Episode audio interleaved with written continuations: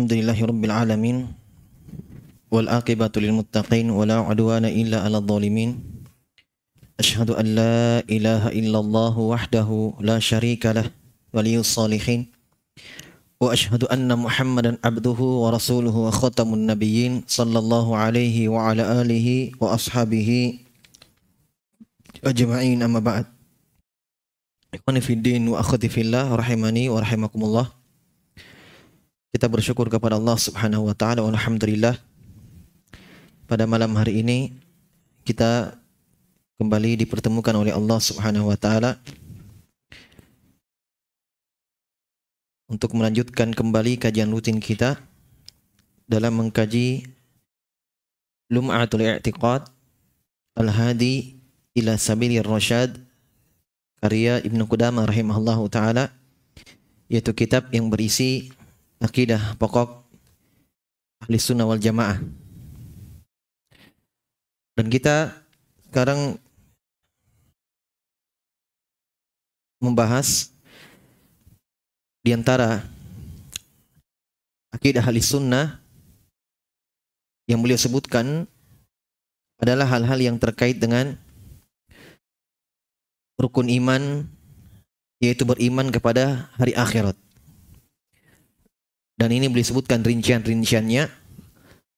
Secara umum bahwa ahli sunnah wal jamaah beriman dengan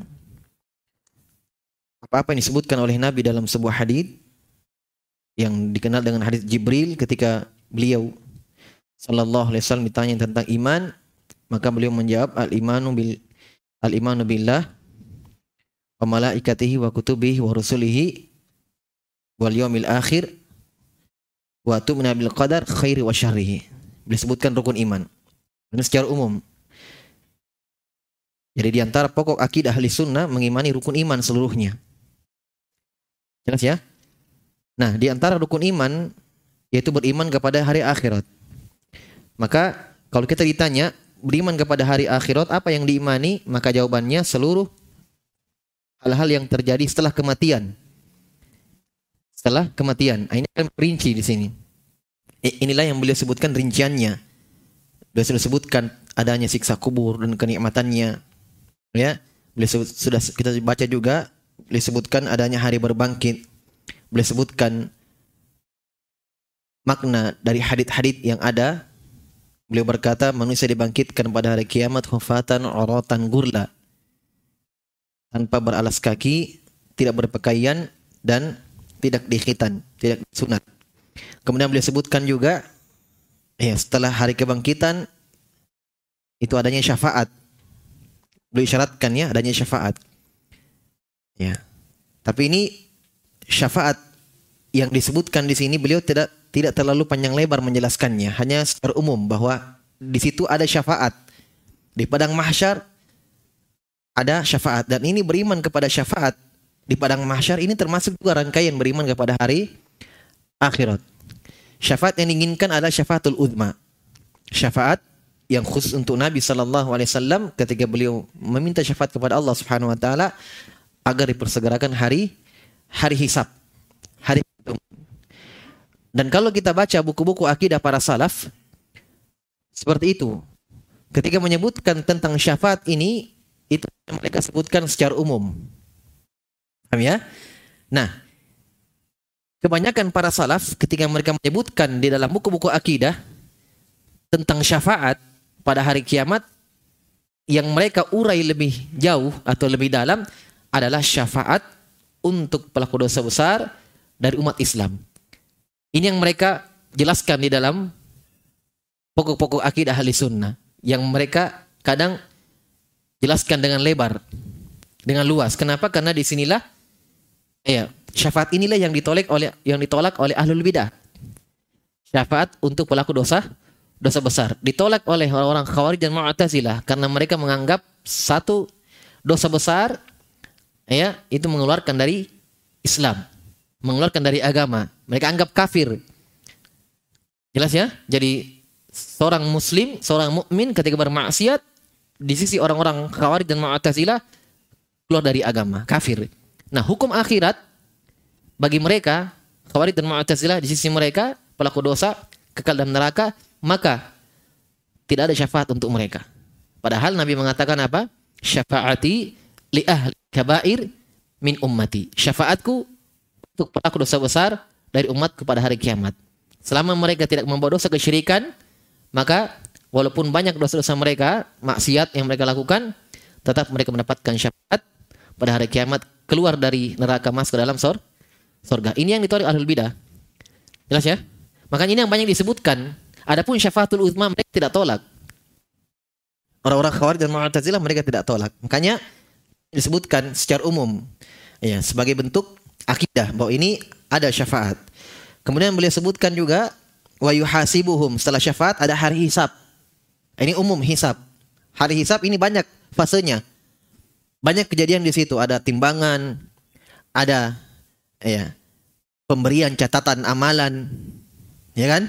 Kemudian yang ketiga makna hisab penampakan amalan, ditampakkannya amalan di depan seluruh makhluk. Ya. Di, di ditampakkan semua amalannya yang kecil maupun yang besar. Sebagaimana dalam hadis Didatangkan seorang hamba pada hari kiamat ditanya oleh Allah Subhanahu wa taala, "Bukankah ini dosamu? Bukankah ini amalanmu?" Diakui semuanya, "Bala ya Rabb, betul ini amalan saya, ini dosa saya." Maka kata Nabi sallam, ketika dia menyangka dirinya akan binasa, dirinya akan binasa, maka kata Allah Subhanahu wa taala, "Qad satartu laka fid dunya wa ana aghfiru lakal yaum." Di dunia saya sudah tutup dosa ini, hari ini saya ampuni untuk untuk kau. Ini kata para ulama dari hadits ini menunjukkan bahwa seorang yang sudah berdosa dan bertobat dari dosa itu pada hari kiamat tetap ditampakkan walaupun diampuni tidak disiksa dengan dosa itu tetapi tetap ditampakkan sebagai bentuk keadilan dari Allah Subhanahu wa taala. Paham ya? Jadi beda diampuninya ya tidak dibalas dosa itu dengan tetap tercatat di amalan. Ya, tetap dinampakkan. Sebagian mana dalam hadis yang kita baca tadi. Kata Nabi SAW, Allah mengatakan, Kau disatar tulaka fid dunia. Saya telah sudah tutup dosa itu untuk di dunia. Ya, di antara maknanya kata para ulama, ketika kamu amalkan di dunia, saya tutup dari manusia. Subhanallah. Ya, kamu amalkan manusia, tidak ada yang tahu. Ya, karena dia bermaksiat mungkin tatkala sendiri, hanya Allah yang melihatnya. Ya, manusia tidak ada yang tahu. Mungkin di depan manusia dia baik. Di depan manusia dia orang soleh, orang baik. Ya, tapi ketika dia sendiri dia bermaksiat. Kata Allah, "Qad satartu laka fid dunya." Di dunia saya sudah tutup dosa itu. Wa ana yaum. Hari ini saya ampuni. Subhanallah. Bagaimana rahmat Allah Subhanahu wa taala. Di dunia sudah ditutup, di akhirat diampuni. Ya, ya. Nah, inilah dalil juga akidah ahli sunnah wal jamaah bahwa pelaku dosa itu belum tentu disiksa. Pelaku dosa kalau kita ditanya bagaimana hukum pelaku dosa besar pada hari kiamat, hukum pelaku dosa pada hari kiamat selama dia masih mukmin, muslim. Akidah ahli sunnah menjawab ringkas, tahtal masyiah. Dibawakan kehendak. Maksudnya apa dibawa kehendak? Yang jelaskan. Kalau Allah kehendaki langsung diampuni. Surga langsung. Paham? Kalau Allah kehendaki disiksa dulu. Iya sesuai dengan kata dosanya, setelah itu dikeluarkan dari neraka masuk dalam surga. Itu makna dari kalimat tahtal masyiah. Ini sesuai dengan firman Allah. Inna Allah la yaghfiru ayyushraka bihi wa yaghfiru ma duna dzalika lima yasha. Allah tidak mengampuni dosa kesyirikan. Bukan berarti kalau dia bertobat tidak diampuni. Maksudnya kalau dia bawa dosa kesyirikan kepada Allah tidak diampuni. Wa yaghfiru ma duna dzalika lima yasha. Dan Allah mengampuni yang berada di bawah kesyirikan. Ini Kata para ulama, wayak firmaduna dzalika lima yasha dan mengampuni dosa di bawah kesyirikan karena duna itu artinya di bawah. Kalau kita katakan selain kesyirikan ini penerjemahan mungkin yang ya kurang tepat. Kenapa? Karena ada dosa selain kesyirikan tetap tidak diampuni. Maksudnya dia tetap kekufuran.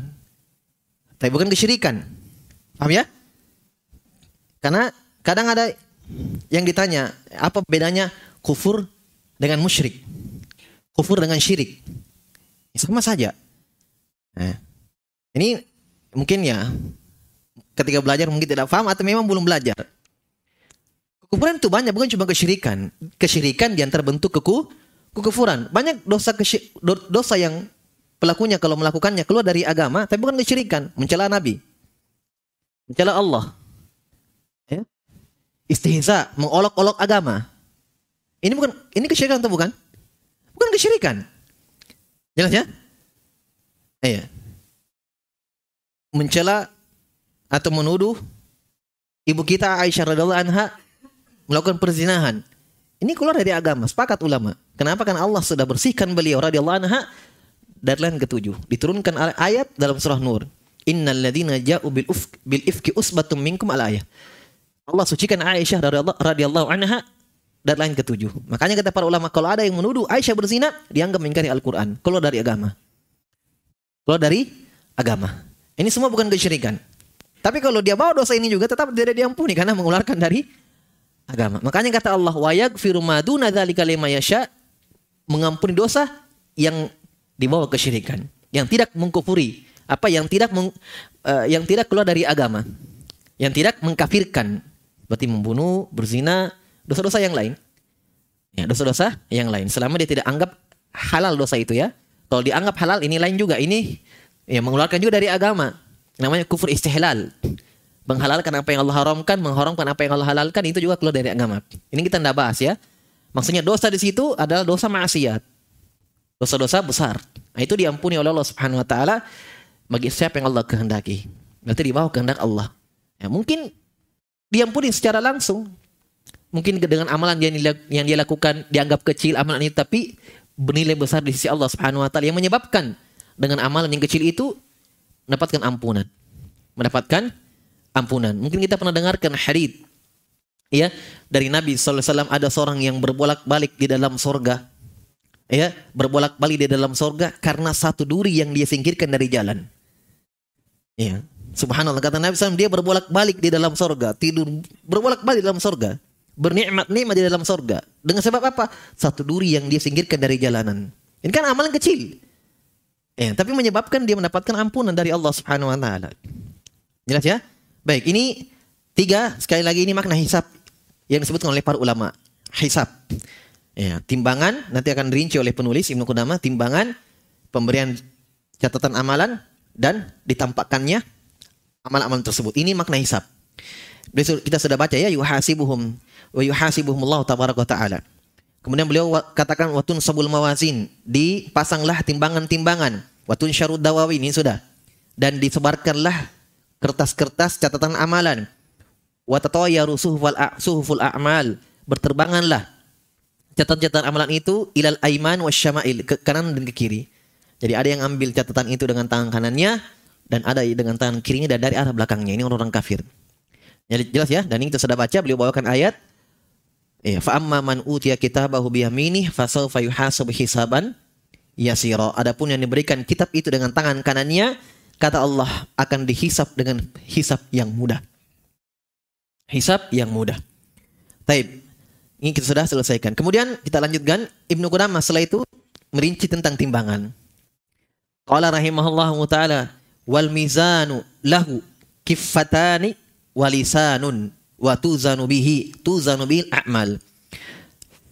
Faman saqulat mawazinuh fa ulaika humul muflihun Wa man khaffat mawazinuhu faulaika alladzina khasiru anfusahum fi jahannam khalidun. Masya Allah, beliau rinci timbangan ini. Kata beliau, di antara yang wajib diimani adalah timbangan. Nah, kata beliau timbangan memiliki kifah. Kifatan. Kifah ini dua anak timbangan. Ini menurut kesepakatan ulama bahwa timbangan pada hari kiamat memiliki dua anak timbangan. Mungkin ditanya, Ustadz ini kan perkara gaib, dari mana para ulama menetapkan ini ijma, kesepakatan dengan dalil? Ada disebutkan dalilnya? Bahwa timbangan itu ada dua anak timbangannya? Bitokoh, hadit bitokoh, kartu kecil. Terkenal dengan sebutan hadit bitokoh, hadit kartu kecil. Yaitu kata Nabi Sallam, didatangkan seorang hamba pada hari kiamat, dan didatangkan dosanya, iya, tis'un wa tis'ina sijillat. 99 lembar catatan dosa. Setiap lembarnya kata Nabi maddal basor, sejauh mata memandang. Subhanallah. Banyaknya dosanya ya. 99 lembar, satu lembarnya sejauh mata memandang. Kata Nabi SAW, Tudu'u fi kiffah. Nah itu dalilnya. Kata Nabi, dinaikkan dosa ini, catatan dosa ini di anak timbangan, kiffah. Kemudian didatangkan amalannya hanya tertulis amalan solehnya bitfil bitokoh kartu kecil tertulis eh ya asyhadu an la ilaha illallah wa asyhadu anna muhammadar rasulullah itu hanya itu tertulis kata Nabi fatudu fi kiffa dinaikkan di timbangan yang satu nah dari hadits ini para ulama menukil kesepakatan bahwa ahlus sunnah menetapkan timbangan pada hari kiamat ada dua kiffah ini boleh sebutkan wal mizanu lahu kiffatan Timbangan pada hari kiamat memiliki dua anak timbangan dengan dalil hadits bitokoh. Jelas ya? Nah, ini sengaja dirinci oleh beliau rahimahullah karena mengisyaratkan bantahan kepada orang-orang Jahmiyah dan Mu'tazilah dan semisal dari mereka dari ahlul bidah yang menolak adanya timbangan. Mereka menolak adanya timbangan. Ya, dengan ya seperti biasa, ya, dengan dalil akal. Ya, dengan dalil akal. Karena memang Jahmi dan Mu'tazilah digolongkan oleh para salaf, mereka ini aklaniun, orang yang beragama dengan akal. Timbangan pada hari kiamat itu tidak ada. Kata mereka. Ya, karena bagaimana mau ditimbang satu amalan, amalan itu sebuah makna, tidak memiliki zat. Sekarang kata mereka ditanya, solat, bagaimana mau dinaikkan solat? Puasa, bagaimana mau dinaikkan? Sementara ditimbang itu sesuatu yang memiliki zat, berat massa, Ya kan? Nah sholat bagaimana? Puasa, sedekah. Eh, berbakti kepada orang tua. Dan amalan yang lain kata mereka, bagaimana mau dinaikkan? Ini semua amalan sifatnya bentuknya makna, bukan seperti batu atau yang bisa ditimbang. Jadi ini syubhat. Makanya kata mereka, ya, timbangan tidak ada. Terus ayat-ayat yang menyebutkan tentang timbangan banyak dalam Al-Quran. Nah, sudah mereka palingkan. Timbangan di situ adalah keadilan. Seperti dalam ayat.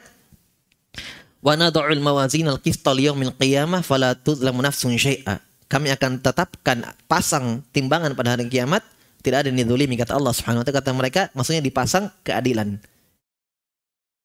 Luar biasa ya syubhatnya, keadilan. Kita jawab ya, jawaban pertama. Jawaban pertama bahwa yang ditimbang pada hari kiamat ditimbang pada hari kiamat ini ada tiga. Ditunjukkan oleh dalil. Jelas ya? Dan kata para ulama, tiga-tiganya ditimbang. Pertama, kadang orangnya langsung dinaikkan. Jelas? Orangnya langsung dinaikkan. Dalilnya mana? Kata Nabi SAW, yu'ta birojulin dan hadis Abu Hurairah mutabqan alaihi kata Nabi SAW yu'ta birojulin saminin yaumal qiyamah fala yuzanu indallahi janaha ba'udah didatangkan seorang yang gemuk pada hari kiamat Dinaikkan di timbangan, kata Nabi SAW, fala yuzanu indallahi janaha ba'udah. Timbangannya tidak seberat sayap nyamuk. Berarti apa yang ditimbang dalam hadis ini? Pelakunya, pelaku amalan. Satu. Dalil yang lain ketika Ibnu Mas'ud radhiyallahu anhu di, di ditertawai dengan sebagian dengan sebagian orang di zaman Nabi SAW karena betisnya kecil sebelah, cacat. Ya. Kata Nabi SAW, jangan kalian tertawai. Demi Allah, betisnya Abdul bin Mas'ud ditimbang pada hari kiamat mengalahkan beratnya gunung Uhud. Ya. Berarti apa ditimbang pada hari kiamat? Pelakunya. Kalau ini saja jawaban pertama sudah terbantah mereka kan? Seperti itu. Yang kedua, ditimbang kadang amat bukan amalannya ditimbang, tetapi catatannya. Seperti hari di toko tadi. Ya kan? Bukan yang ditimbang itu amalan yang naik, bukan, tapi catatan amalannya. Kalau catatan amalannya berarti tidak ada masalah. Syubhatnya juga terjawab. Kalau catatan amalan berarti ada masanya. Ya kan? Ada bisa ditimbang karena catatannya bukan amalannya. Jelas ya? Nah. Kalau kita katakan amalannya timbang, juga bisa terjawab syubhat itu. Amalan pada hari kiamat, ikhwan. Amalan di dalam dalil hadit-hadit itu Allah Subhanahu wa taala dengan kehendaknya dan kemampuannya dan hikmahnya kadang dirubah oleh Allah Subhanahu wa taala dengan satu wujud. Dalil dalam hadits Bara bin Azib, ketika Nabi Shallallahu Alaihi Wasallam menjelaskan keadaan alam barzakh, orang yang beriman, orang yang saleh di alam kubur, ya, ketika keluarganya pulang yang mengantarnya, datang dua malaikat bertanya, tiga pertanyaan, Marobbuka, siapa Robmu, siapa Nabi dan apa agamamu? Dia bisa menjawab pertanyaan itu. Nabi membaca ayat isabitullahu alladzina aman sudah kita bahas ini ya. Kemudian setelah itu datang sosok menemani dia. Iya. Baunya wangi, terus penampakannya sangat indah. Ditanya, "Man anta?" Si mayit bertanya, "Man anta?" Jawabannya apa? Ana amalukas soleh. Saya amalanmu yang baik dulu di dunia. Ya kan? Tidak ada yang bisa menghalangi Allah. Amalan kita bisa dirubah oleh Allah Subhanahu wa taala. Jelas urusan hari kiamat urusan Allah. Kewajiban kita hanya beramal. Tidak usah kita pikirkan nanti begini, itu urusan Allah Subhanahu wa taala. Wa dzalika 'ala Allah yasir. Mudah bagi Allah semuanya. Yang jelas kita yakini tidak ada yang dirugikan sedikit pun. Tidak ada yang dirugikan. Jangan berpikir, oh saya pernah amalan ini, amalkan ini, begini, begini, saya ikhlas, begini. Tapi khawatirnya ini Iya, Allah Subhanahu wa taala mengetahui semuanya. Jelas ya? Dan hari kiamat urusan Allah. Jadi banyak ya, yang bisa kita jawabkan mereka. Yang jelas inti dari pembahasan ini bahwa mereka menolak timbangan. Nah, makanya jangan heran dalam buku-buku akidah salaf, akidah ahli sunnah wal jamaah disebutkan ya, ya tentang timbangan.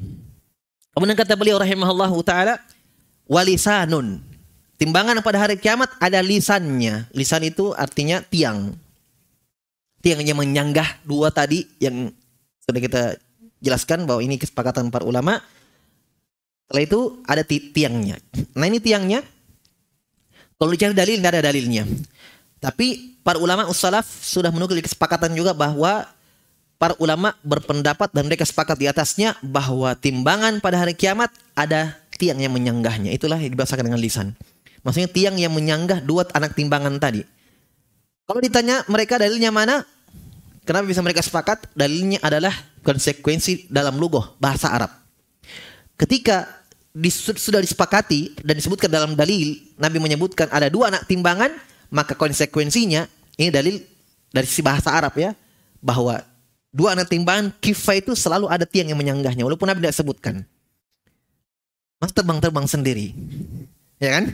Nah, ini kata para ulama apa keharusan atau lawazim, keharusan dari eh ya, lughah bahasa Arab.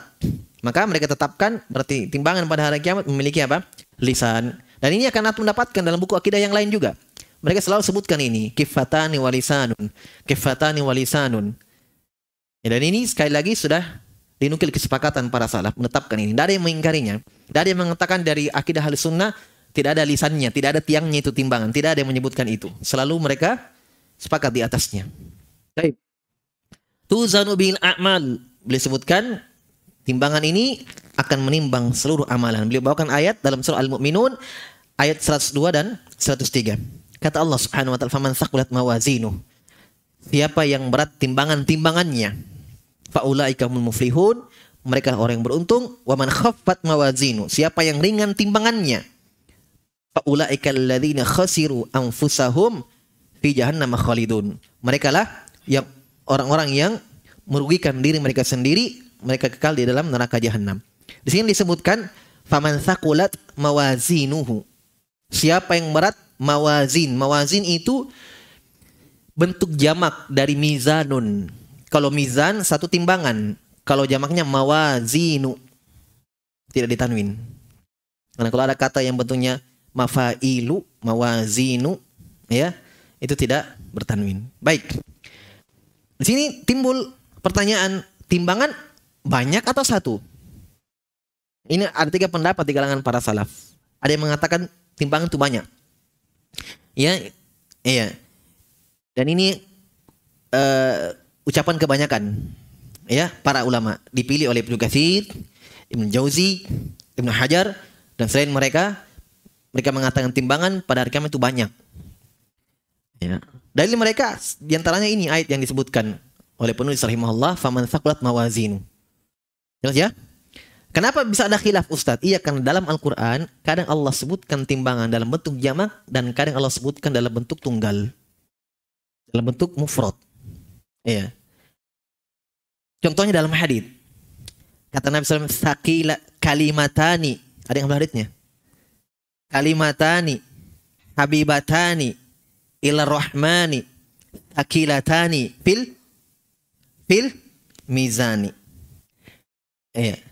khafifatali ala lisani. Subhanallah bihamdi subhanallah. Ini hadith ikhwan ingat saya kasih faedah.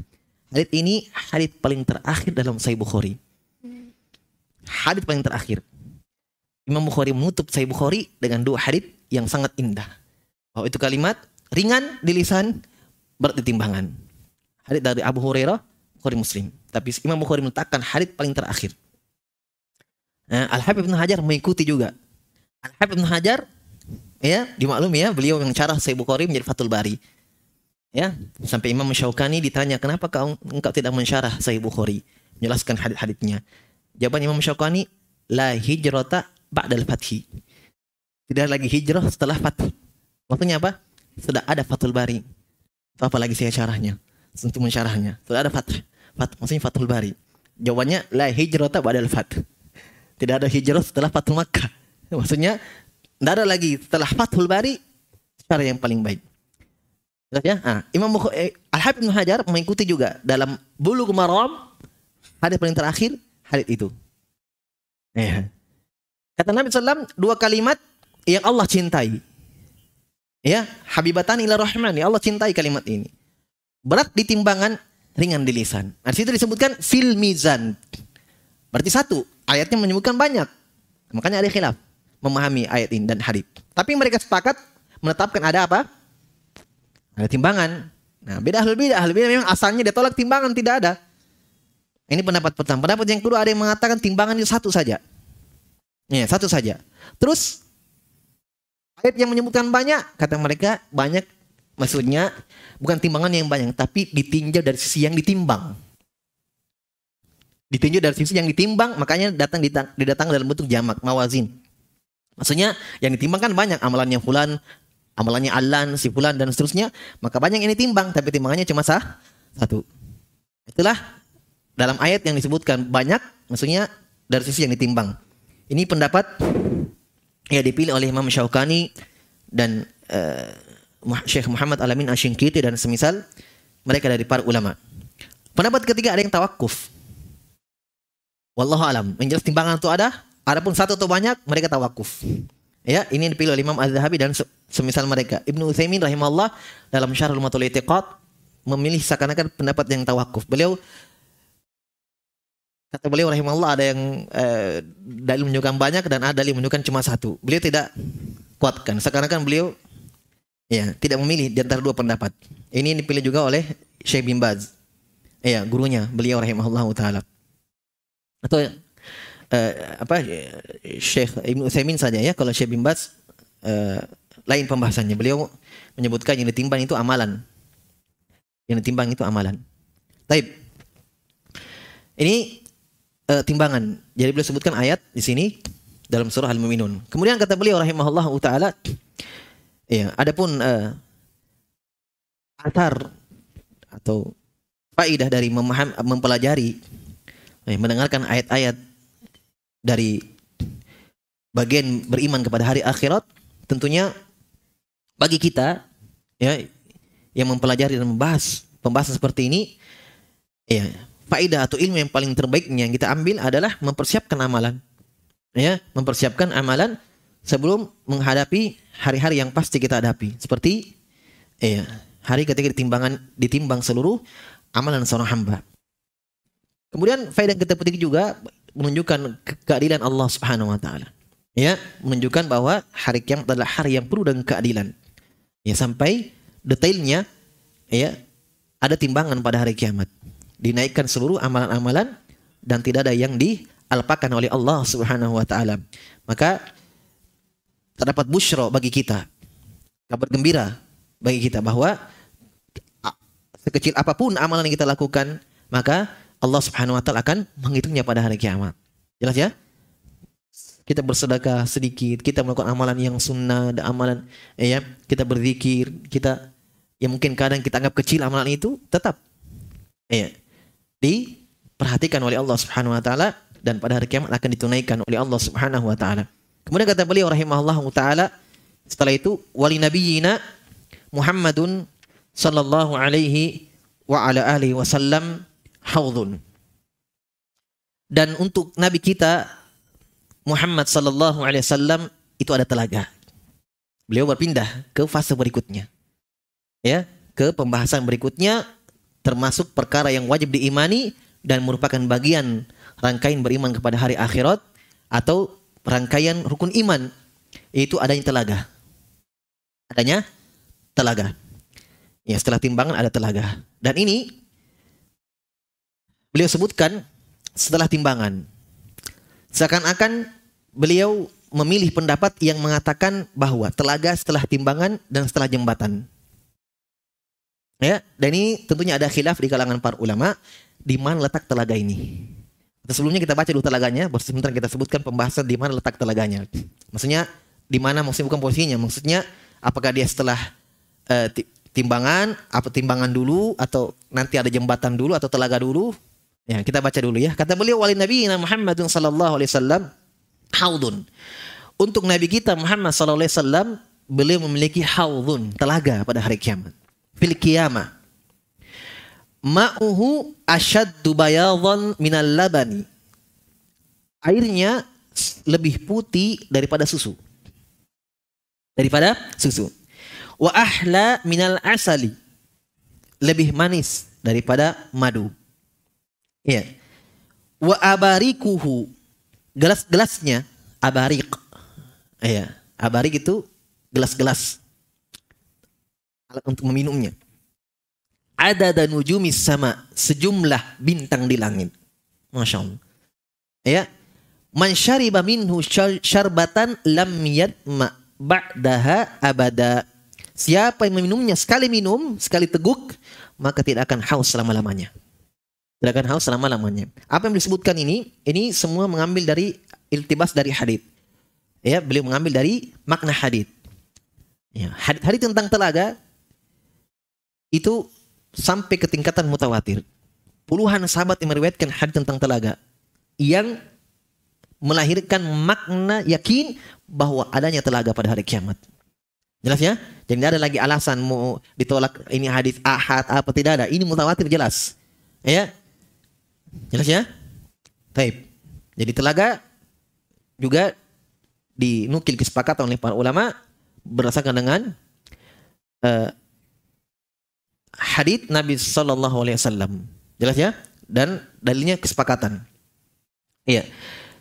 Bahkan ada ulama yang berpendapat ada dalil dalam Al-Quran, Inna a'toina kal kautsar. Kata mereka sebagiannya Al-Kautsar, kata Allah, Inna a'toina kal kautsar. Kami akan memberikan kepada Muhammad Al-Kautsar. Sebagian mereka mengatakan Al-Kautsar adalah telaga, ini dia. Tapi ini pendapat tidak kuat ya. Iya. Kenapa? Karena ada dalam hadis, dalam hadis dijelaskan bahwa telaga ini bukan Al-Kautsar. Karena disebutkan bahwa telaga ini disebut dalam hadis lahu mizaban telaga Nabi SAW pada hari kiamat nanti memiliki dua talang. Ya, memiliki dua talang. Kata Nabi SAW, talang ini ya untuk mengalirkan air yang ada di Al-Kautsar, telaga yang di Al-Kautsar. Jadi ada dua telaga untuk Nabi SAW. Satu Al-Kautsar, ini telaga di dalam sorga. Ham. Yang kita bahas di sini Al-Haud. Ini bukan di dalam sorga. Nah dalam hadis dijelaskan bahwa air Al-Kautsar mengalir melalui dua talang ini ke telaga. Jelas ya? Jadi Al-Kautsar bukan Al-Haud. Lain. Jelas ya? Inna a'toina kal kautsar ini sungai atau telaga di dalam surga. Kata Allah, kami akan berikan kepadamu wahai Muhammad al-kautsar. Ini keutamaan Allah dari Allah Subhanahu wa taala untuk nabi kita Muhammad sallallahu alaihi wa ala alihi wasallam. Ayat itu turun ya beliau sedang duduk-duduk. Ya, Kemudian beliau menundukkan kepalanya. Kemudian beliau angkat kepalanya. Nah, kata Nabi kata sahabat ya Rasulullah, tadi kami lihat engkau tertunduk kemudian kata Nabi SAW, tadi turun ayat inna a'tainakal kautsar. Fasholli rabbika wanhar inna sya'naka wal abtar. Wahai Muhammad, kami akan berikan kepadamu al-kautsar. Itulah di dalam surga, telaga di dalam surga. Baik.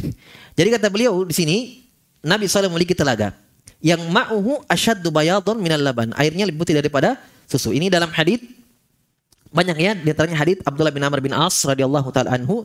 Iya. Sama di sini dikatakan asyaddu bayadun minal minal laban, lebih putih daripada susu. Kemudian kata Nabi sallam wa masiratu iya. Syahrin kada wa kada. Panjangnya telaga ini kata Nabi Sallam perjalanan satu bulan. Luas ya. Perjalanan satu satu bulan. Perjalanannya orang dulu bukan pakai mobil, eh, pakai onta. Iya, perjalanan satu bulan. Iya, mentok-mentoknya mereka jalan paling cepatnya paling on, pakai onta. Eh, hanya itu kendaraannya, pakai onta. Iya, jadi satu bulan perjalanan, panjang dan lebarnya. Kata Nabi Sallam, wazawayahu sawa. Ini saya bacakan haditsnya tentang telaga. Hadits Abdullah bin Amr bin As. Kata Nabi SAW, zawayahu sawa. Telaga ini kata Nabi SAW sudut-sudutnya sama. Nah, dari hadits ini kata para ulama berarti telaga itu tidak melingkar atau tidak seperti lonjong seperti telur bentuknya atau tidak berkaruan ukurannya tapi persegi panjang kata kata Nabi zawayahu sawa sudut-sudutnya sama panjang paham berarti apa yang kita pahami di situ iya segi empat betul panjang lebar sama karena kata Nabi zawayahu sawa sudutnya sama semua Ya berarti dia bukan kayak danau begitu bundar ya atau tidak berkaruan, bengkok-bengkok. Ya, tapi punya zawaya, sudut-sudut. Kemudian kata Nabi SAW, ma'uhu abyadu minal warak. Ini riwayat yang lain. Kata Nabi SAW, airnya lebih putih daripada perak. Sini susu. Ya ada banyak hadis lainnya, riwayat lain. Sebagian hadis mengatakan asyaddu bayadu minal laban. Sini yang saya baca minal warak daripada perak. Iya warihuhu atyab minal misik. Baunya kata Nabi SAW lebih harum daripada misik. Eh. Wakizanuhu kanujumi sama. Gelas-gelasnya kata Nabi SAW seperti bintang di langit. Di situ para ulama memberikan dua faedah.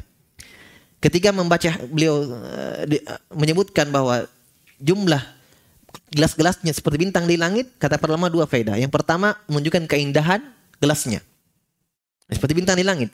Yang kedua, menunjukkan bahwa orang yang minum di telaga dari orang-orang yang beriman dari umat Nabi Sallam akan minumnya dengan rohah, dengan tenang. Ada istilah antri, cepat kok saya lagi. Hah? Eh, sudah, sudah, lama sekali kau minum. Tidak ada. Iya, karena kata Nabi kan ujungnya sama, seperti bintang di langit. Sebagaimana kita melihat bintang di langit itu tidak ada, tidak ada saling sikut menyikut, saling membahayakan, tidak ada. Ya. Menunjukkan jumlahnya banyak. Ya, jadi tidak ada istilah gantian. Jelas ya? Itu faedah disebutkan oleh para ulama. Kemudian faman syariba minhu lam yatma ba'dahu abada. Kata Nabi SAW, siapa minumnya, siapa yang meminumnya tidak akan haus selama-lamanya. Bukhari dan Muslim. Hadisnya dari sahabat Abdullah bin Amr bin As. Iya. Dalam riwayat yang lain disebutkan panjangnya. Iya, dia tidak sebutkan di dalam matan Ibnu Qudamah, disebutkan dalam hadis yang lain panjangnya seperti jarak antara Madinah dan Baitul Maqdis. Minal Madinah ila Baitul Maqdis. Itu panjangnya. Madinah dari Baitul Maqdis. Masya Allah. Iya. Mengalahkan berapa negara dia lewati ya. Madinah Baitul Maqdis. Iya. Itu panjangnya. Dalam riwayat yang lain, dalam riwayat ila son, minas son'a ila ilal Madinah. Dari Son'a Yaman ke Madinah. Jelas ya? Ini menunjukkan bahwa telaga Nabi Shallallahu Alaihi Wasallam itu uh, sangat besar. Nah, pembahasan yang kedua tentang letak telaga ini. Letak telaga ini. Sebagian mereka mengatakan, sebagian ulama mengatakan telaga ini tempatnya setelah te jembatan. Nanti akan ada juga sebutan jembatan juga. Jembatan ini tempat sebelum surga dan neraka.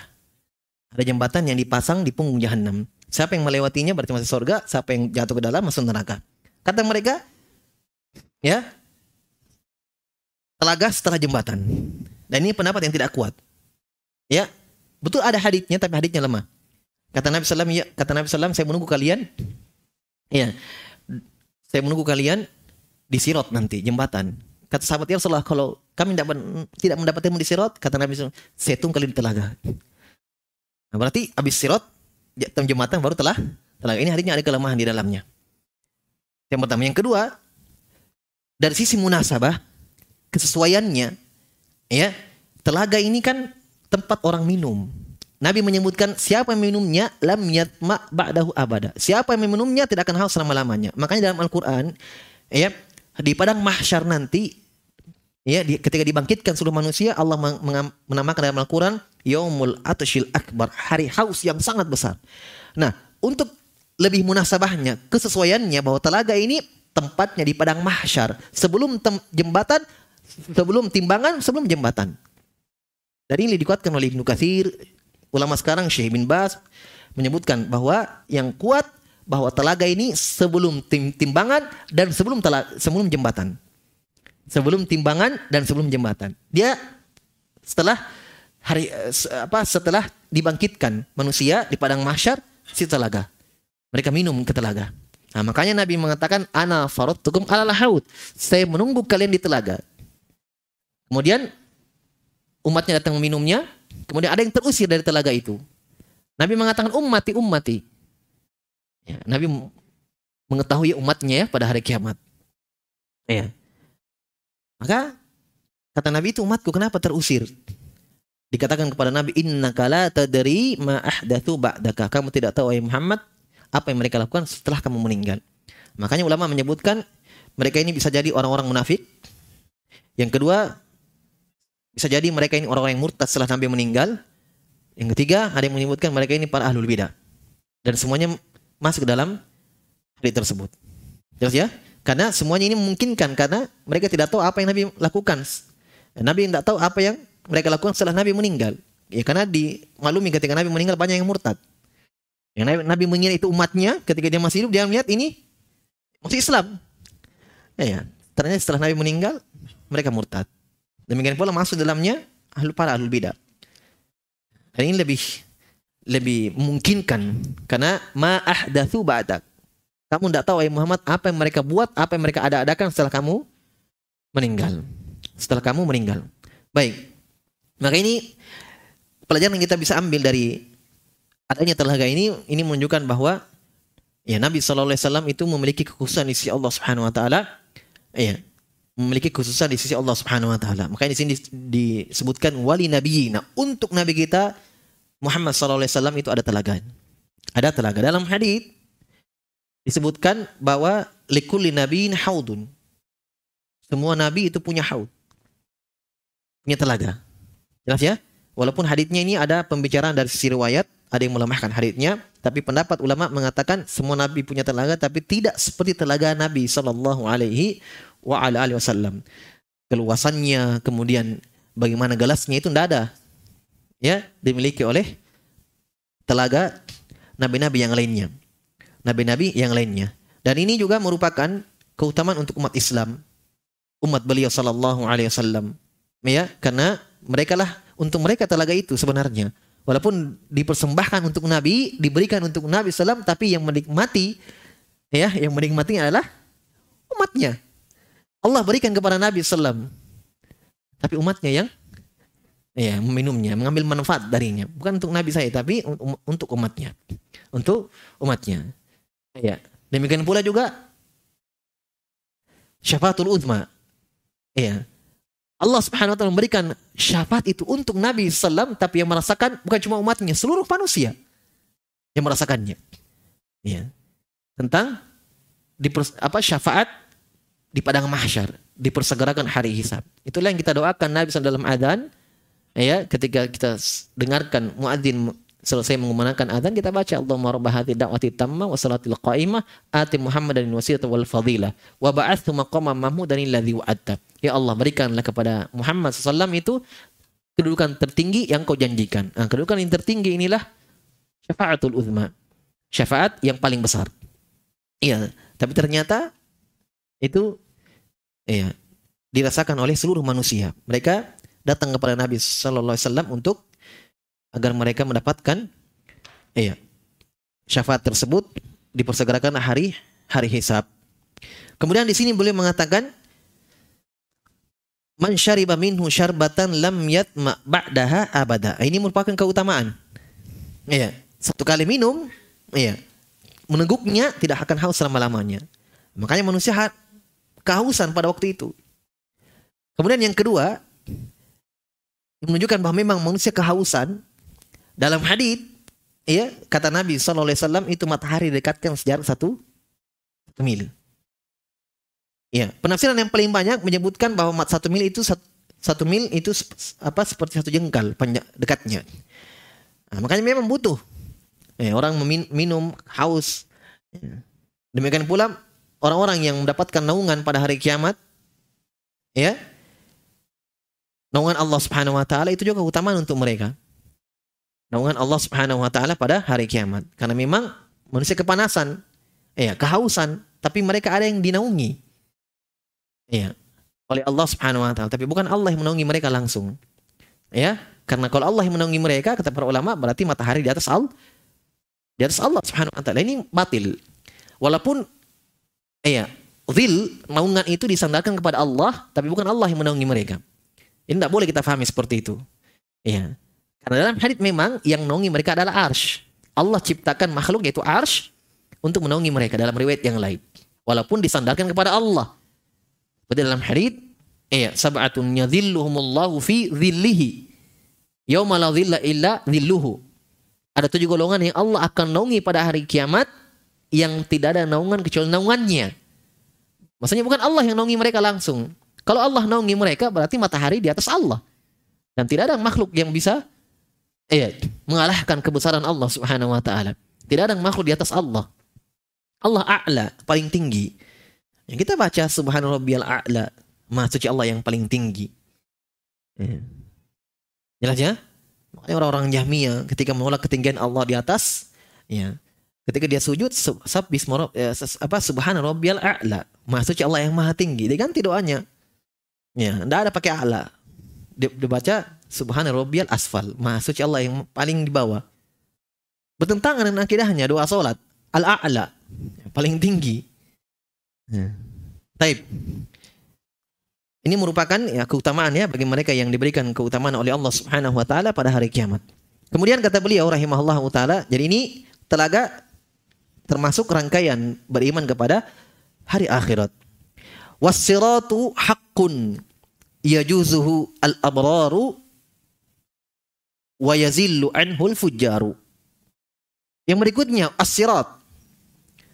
Sirat ya itu ada tiga bahasa sirat bisa dengan sin sirat kan sad sirat ada dengan zai zirat antum pernah dengarkan orang baca al-fatihah baca zirat apa ya anda pernah antum ada bacaannya ihdinas ziratal mustaqim ihdinas siratal mustaqim tiga bacaan jelas ya seperti dalam Al-Quran, lasta alaihim bimusaitir. Itu bisa lasta alaihim bimusaitir.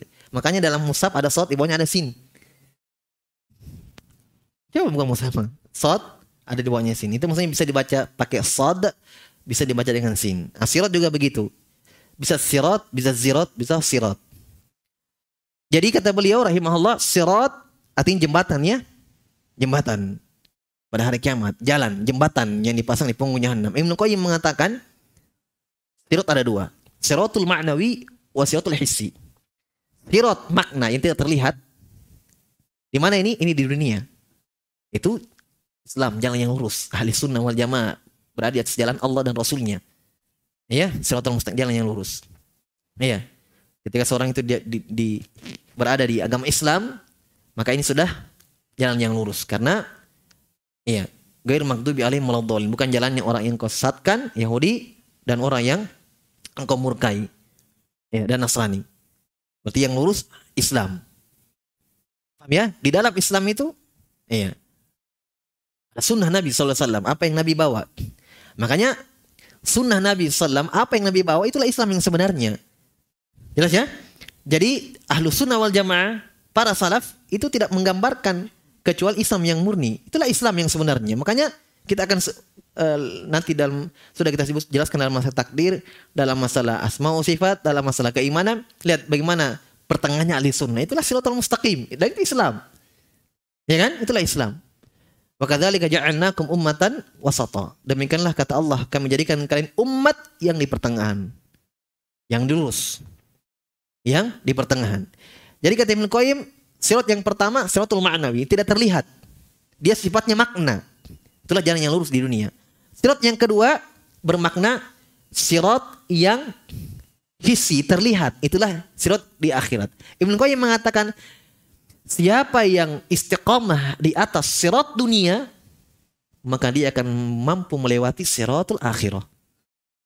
Paham maksudnya? Jadi siapa yang istiqomah di atas sirat yang di dunia, siratul ma'nawi, dia akan mampu melewati sirat al-hissi. Ini yang disebutkan. Dan ini ada dalam Al-Quran. Itu dalam Al-Quran dalam surah Maryam, wa imminkum illa wariduha kana ala rabbika hatman maqdiyya. Thumma nunajjil ladzina wa nadharu dhalimina fiha jithiya. Kata Allah, wa imminkum illa wariduha. Semua kalian pasti akan melewatinya. Tafsir yang paling banyak ahli tafsir menyebutkan haknya kembali kepada sirat. Maksudnya kalian akan melewati asirat itu semuanya. Kana kana ala rabbika hatman maqdiyya. Itu salah satu ketentuan dari Allah Subhanahu wa taala. Tsumma nuwajjil ladzina taqaw. Kami selamatkan orang-orang yang bertakwa. Dan kami biarkan orang-orang yang zalim dalam keadaan berlutut, jatuh ke dalam neraka jahanam. Itu ayat yang menyebutkan berarti sirat ada dalam Al-Qur'an. Dalam hadis hadisnya mutawatir dari para sahabat meriwayatkan tentang adanya sirat. Ya. Kata beliau dilewati oleh abror berhasil melewatinya abror, abror jamu dari bir. Ya. Ya. Orang yang ber, berbuat kebaikan jamaknya abror. Satu orang bir. Ya. Jamaknya al-abror. Wa yazilu anhu fuljar. Adapun orang-orang yang fajir akan tergelincir. Ini dalam hadis disebutkan ini ya. Disebutkan tentang hadis ini bahwa manusia melewati dengan sesuai dengan amalan-amalannya. Sesuai dengan amalannya. Bahkan dalam hadis ketika Nabi ditanya tentang sirat, bagaimana sirat itu ya Rasulullah? Dalam hadis kata Nabi sallallahu alaihi Bukhari, sirat itu mudhadatun muzillah, sangat berbahaya dan menjatuhkan, sangat licin dan membuat orang itu tergelincir alaihi khotatifu wa kalalibu. Kata Nabi SAW, sirat pada hari kiamat ada khototifnya. Khototif itu penyambar-nyambar. Wa kalalib. Iya, hal yang mencakar-cakar. Seperti apa? Hasakatun mufaltohah. Besi yang bengkok. Besi yang bengkok. Laha syauka. Ada durinya. Iya. Seperti ukaifa seperti mata kail. Mata kail. Iya. Takunu binajat. Iya. Jadi itu sangat mengerikan jalan ini ya, sirat ini. Dalam hadis yang lain Nabi menyebutkan haddu minas saif. Iya. Haddu minas saif lebih tajam daripada pedang wa haddu minal minasyar dan lebih tipis daripada ada minasyar dan lebih tipis daripada rambut. Sudah ada penyambar-nyambarnya, tipis lagi. Iya, makanya Nabi SAW mengatakan semua doa Nabi dan Rasul pada hari kiamat itu disiroti sama. Allahumma salim salim. Ya Allah selamatkan mereka, selamatkan mereka. Iya, dalam hadits yang lain fayamurul mu'minun kata Nabi dalam sebuah hadits dari sahabat. Iya, Abu Hurairah radhiyallahu taala Nabi mengatakan orang-orang beriman melewatinya kator fil ain. Seperti iya, kedipan mata. Masya Allah. Walaupun jalannya sedemikian rumit, sedemikian susah, tapi orang beriman ada yang melewatinya seperti kedipan mata. Wakal barok. Ada yang melewatinya seperti kilat. Wakarri, kata Nabi SAW, ada yang melewatinya seperti angin. Wakat toir, ada yang melewatinya seperti burung yang terbang. Waka ajawi dil khail warikab. Dan ada yang melewatinya seperti kuda perang. Dan ada yang melewatinya seperti orang jalan kaki. Ya berarti sesuai dengan amalannya kan ada yang cepat, ada yang lambat, yang jelas selamat lah. Ya. Fanajin musallam, ada yang selamat wa mahdushun mursalun dan ada yang selamat tapi mahdush. Iya, merangkak, tersambar tapi berhasil dia lewati. Ya, berhasil dia melewatinya. Dan ada yang makdusun fi jahannam, ada yang jatuh dalam neraka jahannam. Dalam sahih Muslim dikatakan Nabi bersabda, wa nabiyyukum qaimun ala sirat. Nabi kalian berada di ujung jembatan dan mengatakan ya rabbi salim salim ya Allah selamatkan mereka selamatkan mereka. Berarti pasti para nabi selamat. Ya, makanya mereka menunggu umatnya dan berdoa Allahumma salim salim ya Allah selamatkan mereka selamatkan mereka. Ya ini juga diimani ya. merupakan rangkaian beriman kepada hari akhirat. Ini keadaan sirat. Ya. Keadaan sirat pada hari kiamat. Dalam hadis yang lain kata Nabi fa akunu ana wa ummati awwal man yujizuha wa la yatakallamu yawma idzin illa rasul wa du'a ar-rusuli yawma idzin Allahumma sallim sallim. Rawal Bukhari. Kata Nabi SAW, sayalah yang paling pertama dan umatku melewati itu. Ya ini merupakan bagian dari rangkaian hadis dari Nabi SAW. Nahlul akhiruna wa awwaluna yawmal qiyamah. Kita umat Islam yang paling terakhir datang ya, di, di dunia. Ada lagi umat setelah umat Islam. Karena nabinya adalah nabi terakhir. Kata Nabi SAW, dan paling pertama pada hari kiamat. Nah, makna ucapan hadits Nabi SAW paling pertama hari kiamat adalah paling pertama melewati semua fase-fase yang ada. Faham ya? Paling pertama dihisap, paling pertama ditimbang amalannya, paling pertama masuk ke dalam sorga, paling pertama melewati sirot, paling pertama masuk ke dalam sorga. Padahal di dunia paling terakhir. Tapi paling pertama pada hari kiamat. Itu paling pertama diproses umat Islam. Ya, paling pertama pada hari kiamat. Baik, ini hadit-hadit di antara hadit-hadit yang menyebutkan tentang adanya sirat. Allahu alam bisawab. Setelah itu kita uh, beliau akan sebutkan tentang syafaat. Ya, ini syafaat yang kita maksud tadi. Ya, syafaat pelaku dosa besar beliau akan rinci di sini. Ya Allah alam bisawab. Cukup dulu ya.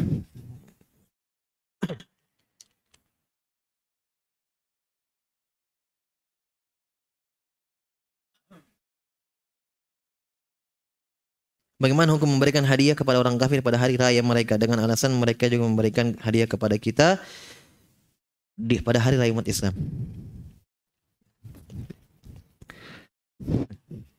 Tidak diperbolehkan ya? Tidak diperbolehkan. Walam tardo angkal yahudu walan nasara hatta tatabi abillatahum. Kata Allah, orang ini Nasrani tidak kepada ridho kepada kalian umat Islam, kepada kalian umat Islam sampai kalian ikut kepada agama mereka. Dan ini termasuk makar dari mereka. Ya, sengaja ya, memberikan apa yang kita merupakan kesenangan umat Islam dengan alasan dengan harapan ya, kita membalasnya. Makanya kita dalam umat Islam tidak boleh mendahului salam kepada mereka. Kita tidak boleh mendahului salam. Kenapa? Karena salam itu adalah bentuk-bentuk atau amalan yang menyebabkan tumbuhnya rasa cinta. Makanya kita disyariatkan menebar salam sesama muslim.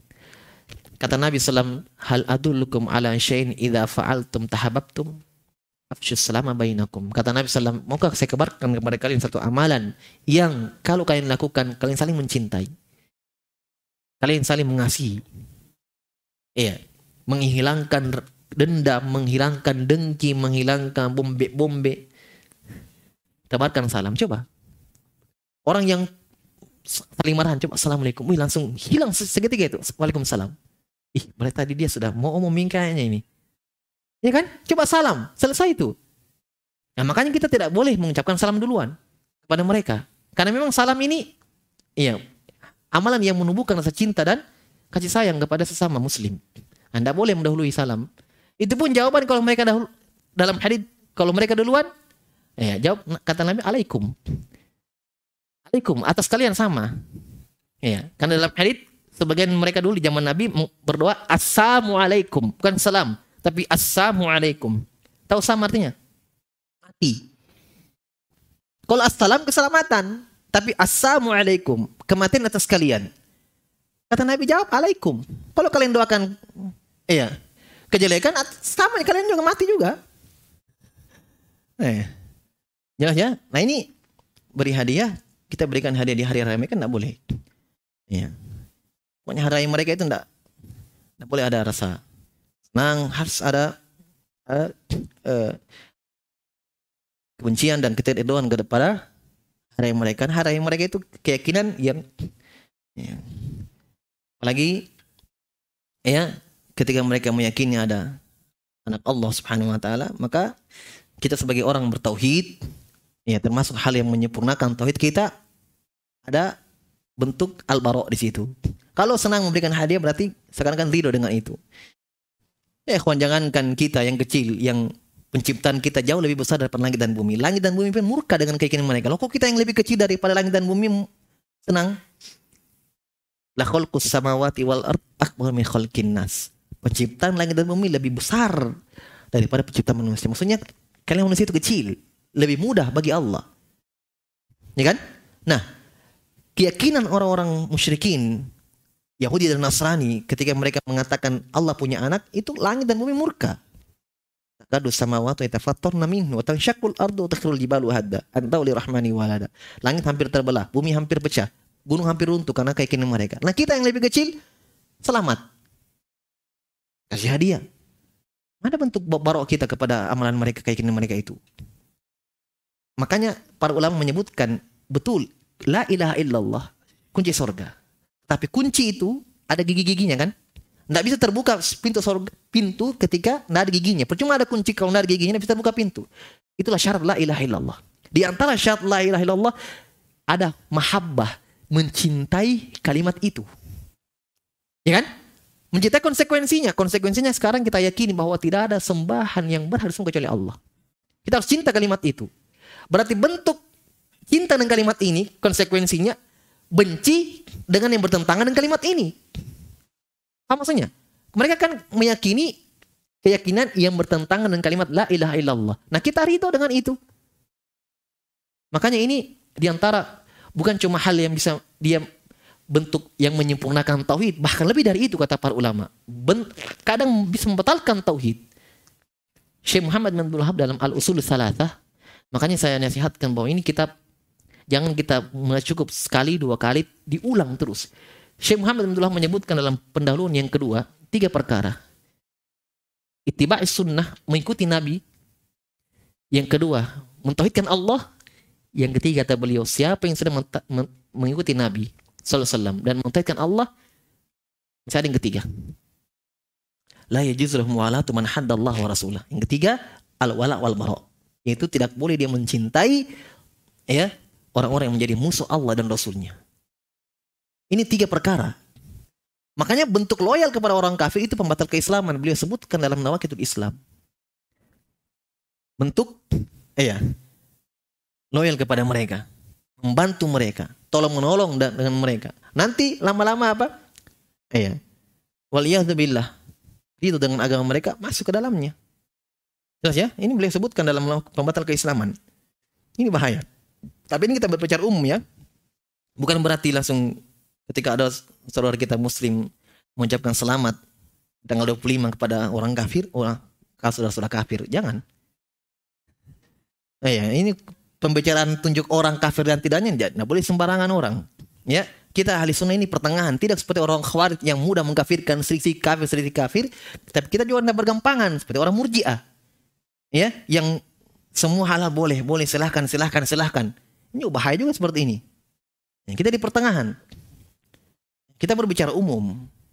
Tapi ketika mempraktekkannya kepada orang, apakah dia sudah hukum kafir atau tidak, ini Ya, ada syarat-syarat yang ketat. Ya. Harus ada empat padanya syarat dan hilang padanya empat perkara. Lawan dari syaratnya. Karena memang kaidahnya bahwa tidak semua orang yang melakukan kekafiran itu kafir. Ya kan? Tidak semua orang yang melakukan kufuran itu langsung kafir. Kalau umum, umum kita katakan ini perbuatan kafir, iya jelas. Tapi menerapkan pada orang, nah itu ada syaratnya. Saya bukan contohnya, terakhir haditnya. Contohnya, Ketika orang yang melakukan safar itu yang ontanya di situ makanannya. Safar di padang pasir yang ada siapa-siapa, tinggal istirahat di bawah pohon. Bangun, ontanya pergi, makanannya di situ. Panas ini tidak ada apa-apa. Kata Nabi SAW sampai orang ini menyangka bahwa dia akan binasa. Cari ontanya tidak ada, kembali tidur di bawah pohon. Bangun, ontanya sudah kembali. Saking senangnya, kan senang oh, bekalnya di sini sudah. Saking senangnya dia mengatakan Allahumma anta abdi wa rabbuk. Ya Allah, kamu hambaku, saya Rabbmu. Saking senangnya, ini ucapan apa ini? Kufur kan? Nabi nggak katakan dia kafir. Kenapa? Inna malak malu niat. Tidak ada maksudnya. Dia mau katakan ya Allah anta rabbi wa ana abduka. Engkau Robku dan saya hambamu. Hanya saking senangnya? Iya. Terbalik ucapannya. Ya Allah kamu hamba saya Rob. Iya. Dikafirkan? Tidak. Ini dikafirkan. Ini buktinya, ini dalil ya bahwa memang tidak semua orang yang melakukan kufur itu kafir. Ada syarat-syaratnya. Tapi ya, perbuatannya kita sepakati itu perbuatan kekufuran. Nah, ini kita bahas. Jelas ini kita bahas dalam buku-buku akidah. Wallahu alam bisawab. Kita cukupkan dulu subhanallahi wa bihamdihi asyhadu an la ilaha astaghfiruka wa atubu ilaik. Wa akhiru da'wana alhamdulillahi rabbil alamin.